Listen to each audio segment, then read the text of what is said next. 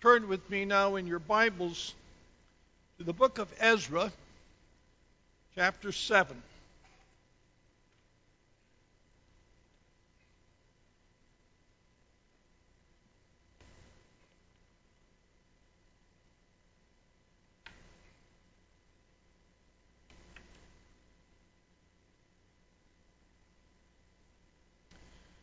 It's a fairly long chapter.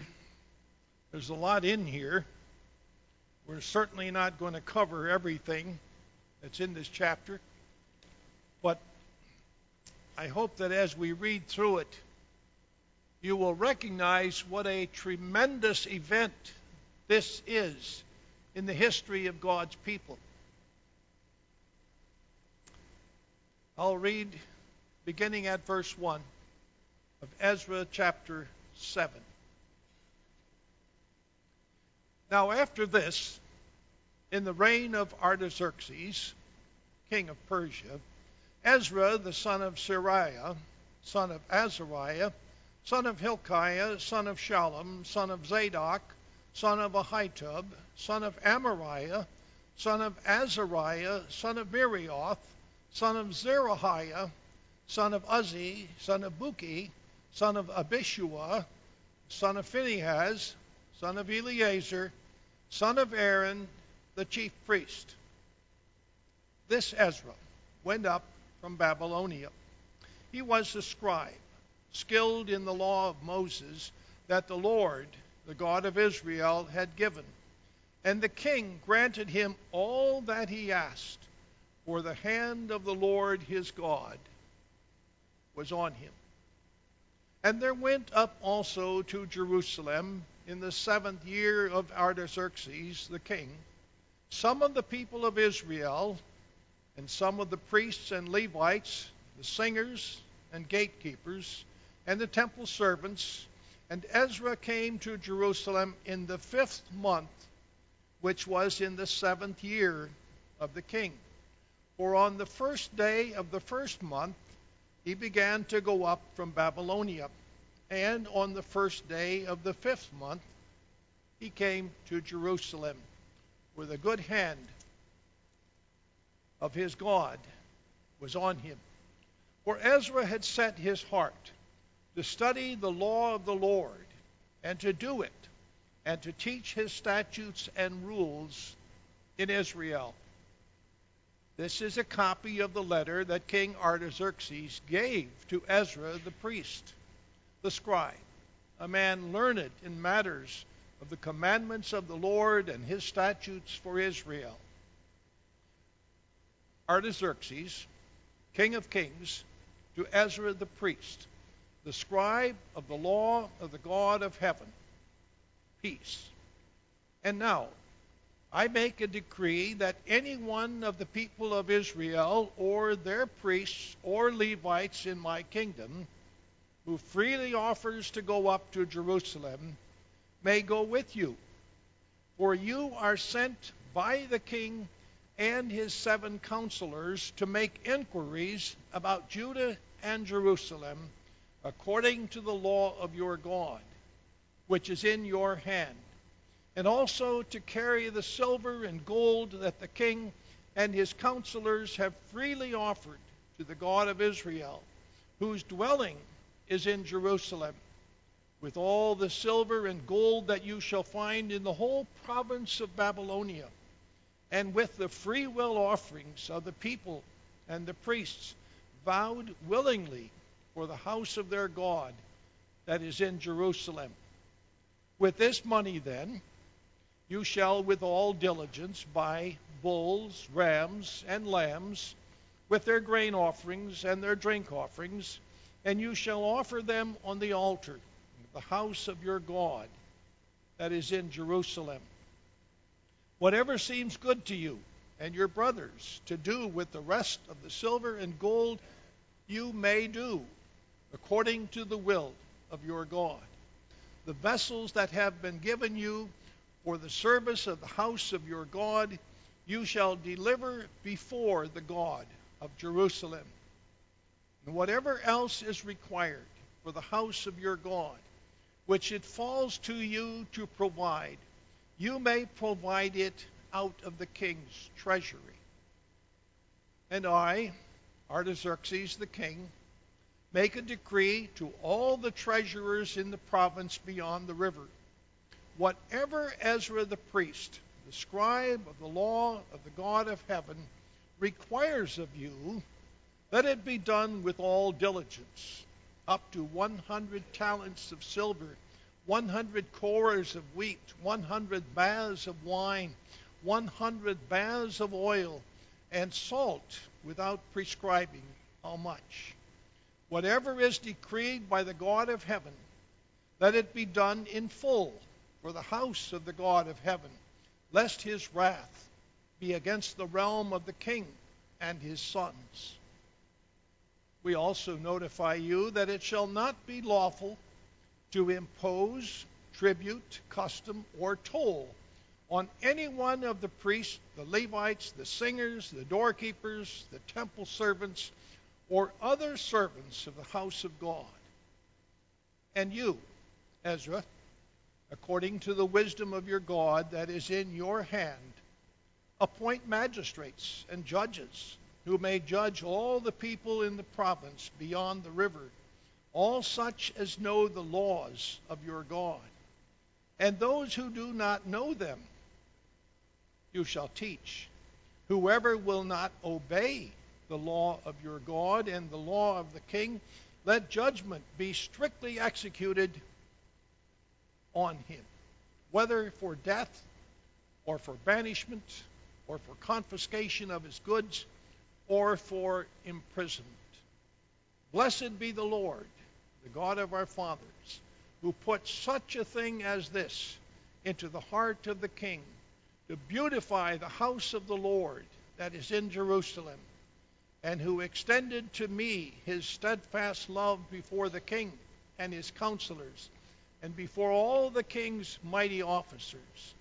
I took courage, for the hand of the Lord my God was on me, and I gathered leading men from Israel to go up with me. Thus ends the reading of God's holy word. Let's go to God in prayer. Our Father, we thank you for this portion of your word. We ask, we thank you for this day. We thank you for allowing us to attend the house of worship in freedom. We ask that you will be with Dr. DeYoung as he speaks on this word, that we may apply it, and that the words may come to him faithfully. This we ask in your name alone. Amen.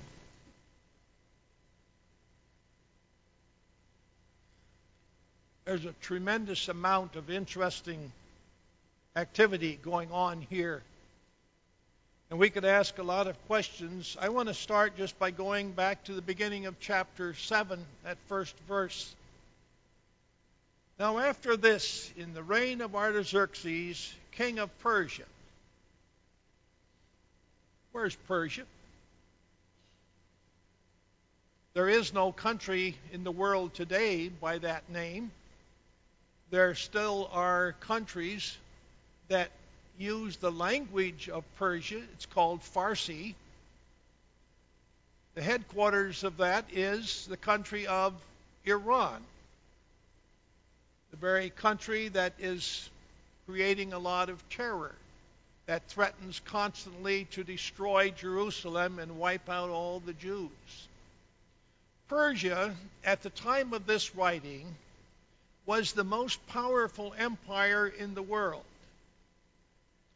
It began originally up in Central and Northern Europe with two different tribes, the Medes and the Persians, who came down and were blessed by God in marvelous ways. And in 539 BC, they came to Babylon. And if you want to read about that, you can read about that in Daniel. But they came to Babylon and took over the whole empire of Babylon. Persia becomes now a very expansive empire. On the east, it goes all the way to the Indus River in India. On the west, it includes all of Turkey. It includes parts of Africa, including all of Egypt, and going down through Sudan, even as far as Ethiopia. The countries of Iran, the countries of Iraq, of Afghanistan, Pakistan, of Syria, of Palestine, of Turkey, they're all part of this empire that was called Persia.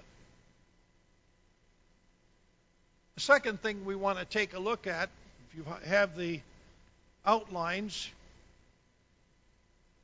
you might want to ask, why is the sermon titled A Peak in Persia? When I originally was asked by Pastor Bob and the elders to lead the service tonight, I had been working on trying to understand the history of Persia, and I entitled this A Peek, P E E K, just a quick look into Persia.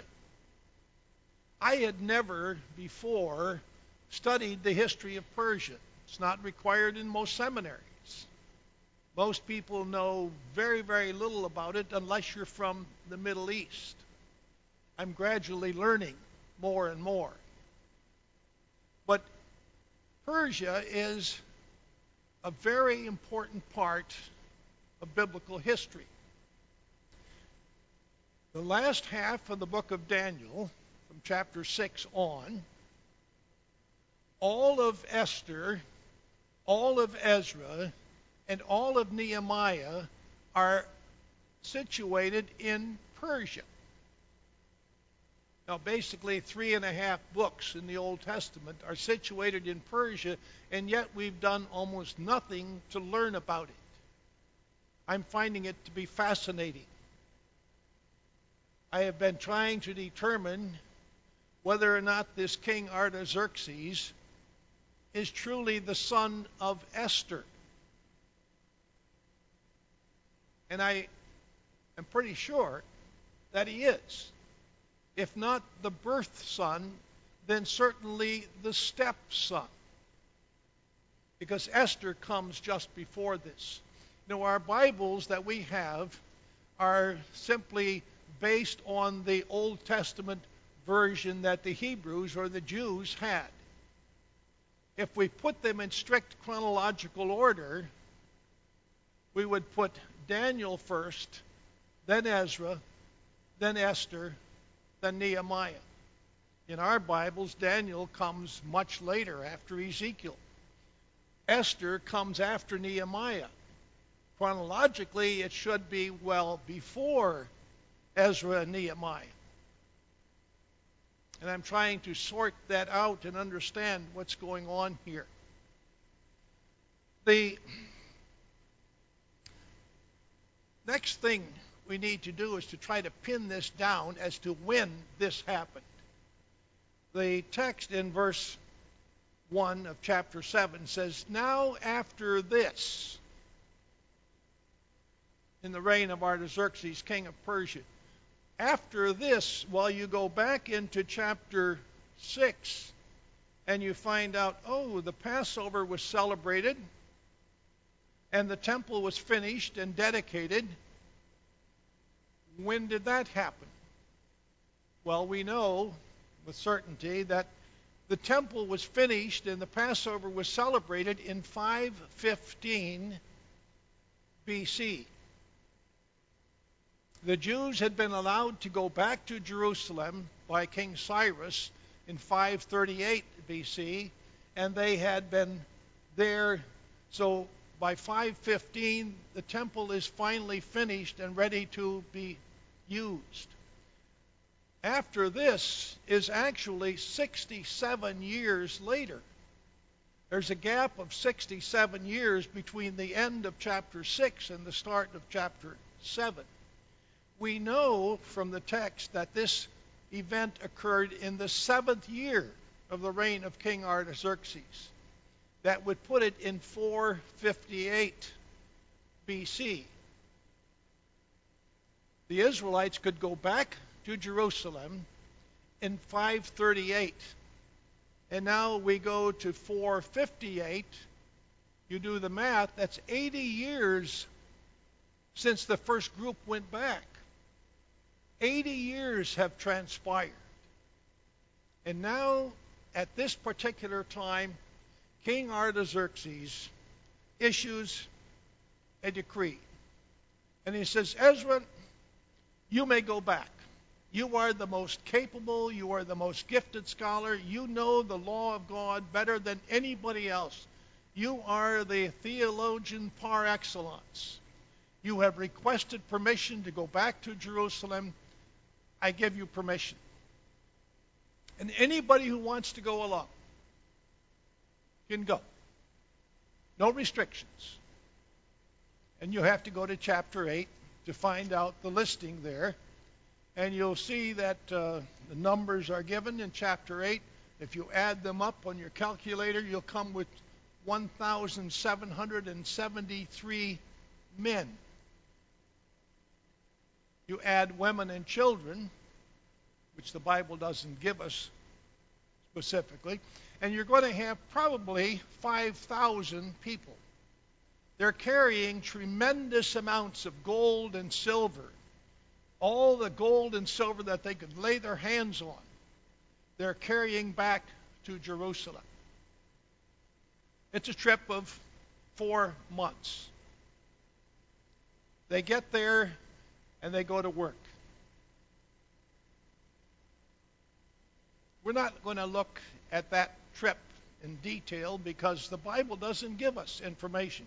You can go to other sources and find information. For example, you go to Josephus and you'll see a lot of information about those trips. But we need to ask the question who authorized this? This whole trip is authorized by King Artaxerxes and his seven counselors. Seven counselors would be comparable to our cabinet, to our president's cabinet. The top advisors to the king all get together and they say, This is something that needs to be done. But then you have to ask, what are they supposed to accomplish? What are they supposed to do? They are to go to Jerusalem and they are to teach the people who are there the law of God and specifically how God wants to be worshiped according to His Word. When you go through chapter 7 and you start there at verse 14, you will see four very specific assignments that these, the king and his counselors give to Ezra. Look at those a minute in chapter 7, verse 14. For you are sent by the king and his seven counselors to make inquiries about Judah and Jerusalem according to the law of your God, which is in your hand. And then a second assignment, and also to carry the silver and gold that the king and his counselors have freely offered to the God of Israel, with all the silver and gold that you shall find in the whole province of Babylonia, and with the free will offerings. They're carrying tremendous amount of wealth, tremendous amount of gold and silver. But then it goes on in verse 17, he expands the assignment. With this money, then, you shall with all diligence buy bulls, rams, and lambs with their grain offerings and their drink offerings. And you shall offer them on the altar of the house of your God that is in Jerusalem. And then he goes on to say, Whatever seems good to you and your brothers, to do with the rest of the silver and gold you may do according to the will of your God. King Artaxerxes appears to be a God fearing man, one who understands and who knows what the law of God requires. He knows something, obviously, about the ceremonies, about the offerings, about the sacrifices. And he's saying, We're going to give you all this money and we want you to beautify the temple to make it as beautiful as you possibly can, and then to use this money to buy whatever you need. And if you run out of money, the treasury, the king's treasury, is there for your use. Take whatever you need. And I'm going to also give you authority. If people don't know the law of God, it's your job to teach them. And if they don't obey the law of God, you have the authority and the power to punish them. It's pushed there for us in verse 20, uh, 26. Whoever will not obey the law of your God and the law of the king, let judgment be strictly executed on him, whether for death or for banishment or, or for confiscation of his goods or for imprisonment. Ezra, you can do whatever you need to do in order to accomplish this. In one sense, I think we have to stand back and say, how in the world does this happen? If you look back, and I, I use the analogy of a mountaintop, this I would call a mountaintop kind of experience because Iran and all of those countries have tremendously high mountains. But before you see this particular event, you are going to see some other events that lead up to it. I call them foothills. And I want to go back to the book of Esther. You have your Bibles open, turn with me to Esther chapter 9. Remember what I said a little bit earlier. Esther comes before Ezra and Nehemiah chronologically. In our Bibles, it happens to come later. If you look at the book of Esther, there is a tremendous development of animosity towards God's people. It starts already way back there in chapter 3. We won't try to cover all those bases. But Haman is a very wicked, wicked man who wants to be worshipped. Mordecai is a God fearing Jew who is the uncle of Esther who refuses to bow down to Haman. And Haman builds the big scaffold. He's going to hang Mordecai on that. But then, through a whole series of events, Mordecai is honored by the king, and that happens to be King Xerxes or Ahasuerus, whatever name you want to use.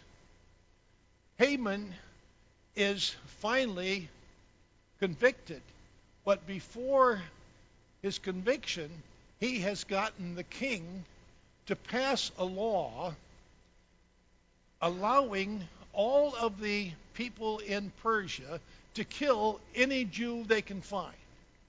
They want to exterminate all of the Jews. These are God's people. This is a tremendous campaign. Reminds you of Hitler, the way Hitler wanted to destroy all the Jews and worked hard at it. Haman has that same kind of plan. King Xerxes is naive enough to sign that decree. But then Esther comes along and reminds him that, wait a minute, you know, I'm a Jew, Mordecai is a Jew, and you see that whole story develop. And then all the enemies of the Jews are killed because the Jews now are given permission to fight back. And they do with great success. That event occurs maybe 20 years at most before Artaxerxes gives this commission to Ezra. That's part of the background. When you look at history, there are always enemies of the gospel. Every major event, every time the gospel goes forward, every time the kingdom of God is on the march, enemies show up in one form or another. This is a classic case of it. Go back with me further in history and go with me to Daniel chapter 6 for a minute.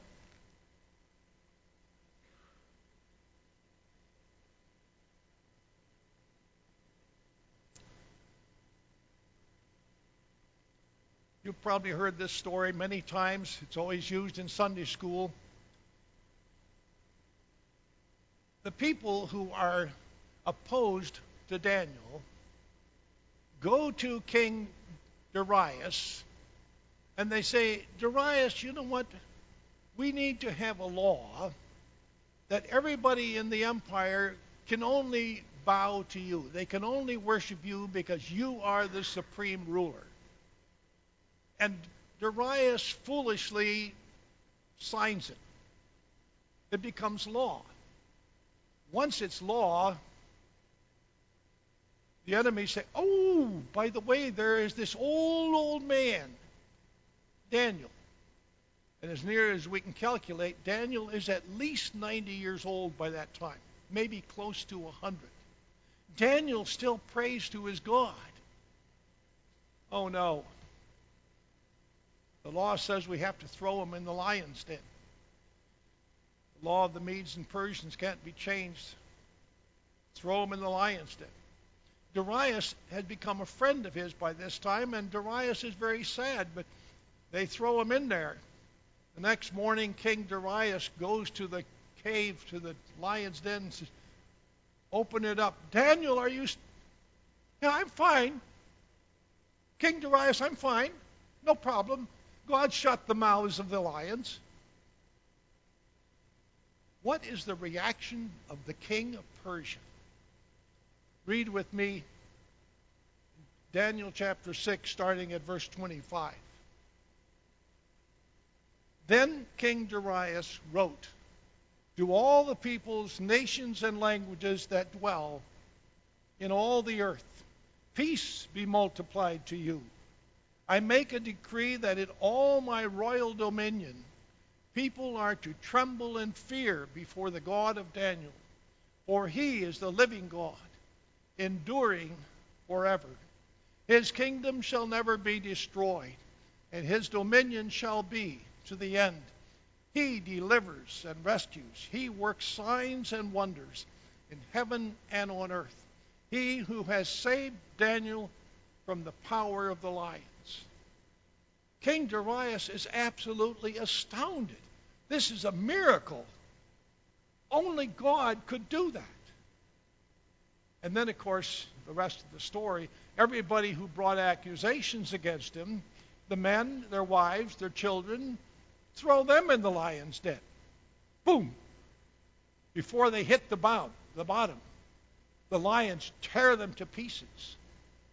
That makes a tremendous impression on King Darius. He issues a decree that goes out to the whole empire, all the way into North Africa, into Turkey, into India. Everybody in the whole empire better worship the God of Daniel because he is the true God. Let me give you just one other foothill. If you go back into Ezra chapter 4, you will find another indication where the enemies of the gospel try to stop the spread of the gospel. I won't go into all the details because of time concerns. But God had appointed Cyrus to issue a decree and to have the Jews, as many as wanted, go back to Jerusalem and rebuild the temple because Nebuchadnezzar had destroyed the temple and the whole city of Jerusalem back in 586 BC. They go there and they start work on it. And King Cyrus is very helpful, very encouraging, giving them whatever they need. But King Cyrus is killed in battle in 530. A new king, Cambyses, comes to the throne. And all the enemies back there in Samaria, they, ah, this is our opportunity. We're going to stop the building of the temple. Send a letter off to the king, and the king will listen to us. Cambyses says, Oh, yeah, those Jews have always been troublesome. They've always been rebellious. Send the army, stop the building of the temple. Ah, it looks for a little while that the kingdom is stymied. But it doesn't take long, and God puts Darius on the throne of Persia. The same one who saw the lions spare Daniel. And Darius says, let them go ahead. By all means, that is the true God. Finish the temple. And they do. Now, you put all this history together, and I don't expect you to remember all these dates, and so, but one of the things we have to see is that God is truly sovereign in all the affairs of men and of nations.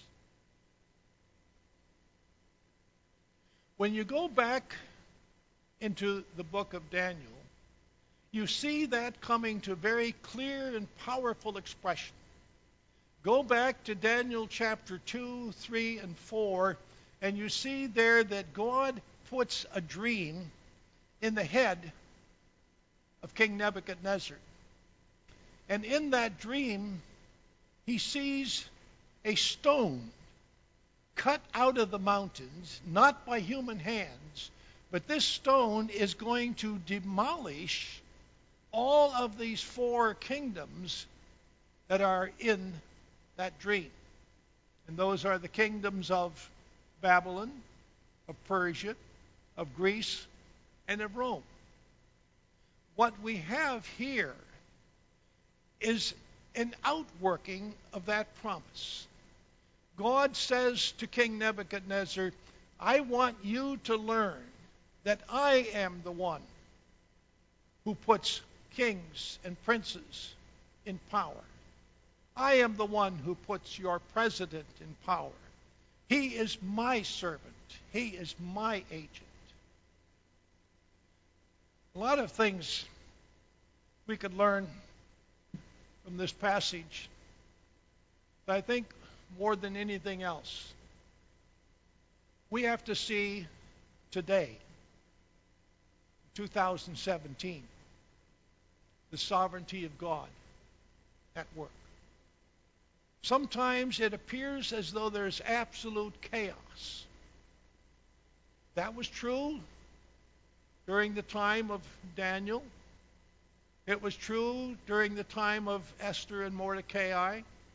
It was true during the time of Ezra. And if you read ahead into Nehemiah, it was certainly true in the time of Nehemiah. The enemies of the gospel are always there, ready to fight, ready to put the clamps on the kingdom of God. And God says, Not on my watch. I am the Lord. And sometimes God works in amazing ways. Sometimes you look back and say, the only explanation for that is God's providence. We've had it in our lives, and I trust you've had it in yours. Some things happen and say, there's no other explanation. God is truly in control. Earlier we sang that song, How Great Thou Art. I prayed earlier that we stand amazed at the way God plants His law in the hearts and minds of every little baby that is conceived at the moment of conception. That's awesome. That's the work of God. Right now, in the United States, other parts of the world, there seems to be a lot of chaos, a lot of confusion, and also a lot of enemies of the gospel. Take heart. God is in control. Let's pray.